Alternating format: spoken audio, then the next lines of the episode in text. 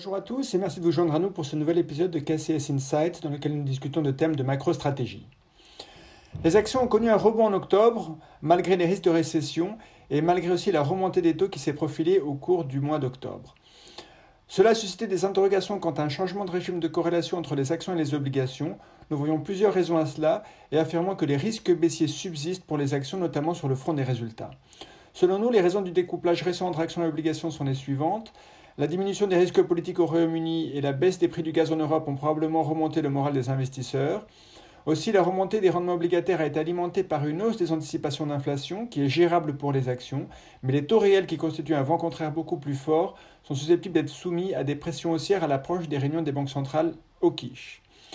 Aussi, les actions ont rebondi en octobre après une forte baisse en septembre, alors que la saison des résultats suggère jusqu'à présent que la dynamique économique ne faiblit que dans la partie la plus précoce du cycle économique.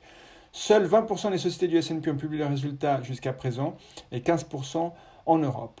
Le prochain cycle de réunion des banques centrales, fin octobre, début novembre, apportera un éclairage supplémentaire sur leur volonté de maîtriser la croissance. Selon nous, il sera difficile d'éviter une récession dans les pays développés et le mieux que l'on puisse espérer est que cette récession sera légère. Historiquement, les bénéfices américains chutent généralement d'environ 20% au moment des récessions et ni le consensus des analystes ni la valorisation du marché n'envisagent un tel scénario. Par ailleurs, le principal événement de la semaine dernière a été le 20e congrès national du Parti communiste chinois. Nous sommes de plus en plus méfiants quant à l'évolution de la situation en Chine et avons décidé de réduire notre exposition à ce pays tout en restant investis dans les actions des pays émergents. Semaine à venir, nous aurons dans les jours qui viennent les PMI, donc les enquêtes de conjoncture pour octobre dans la plupart des pays développés.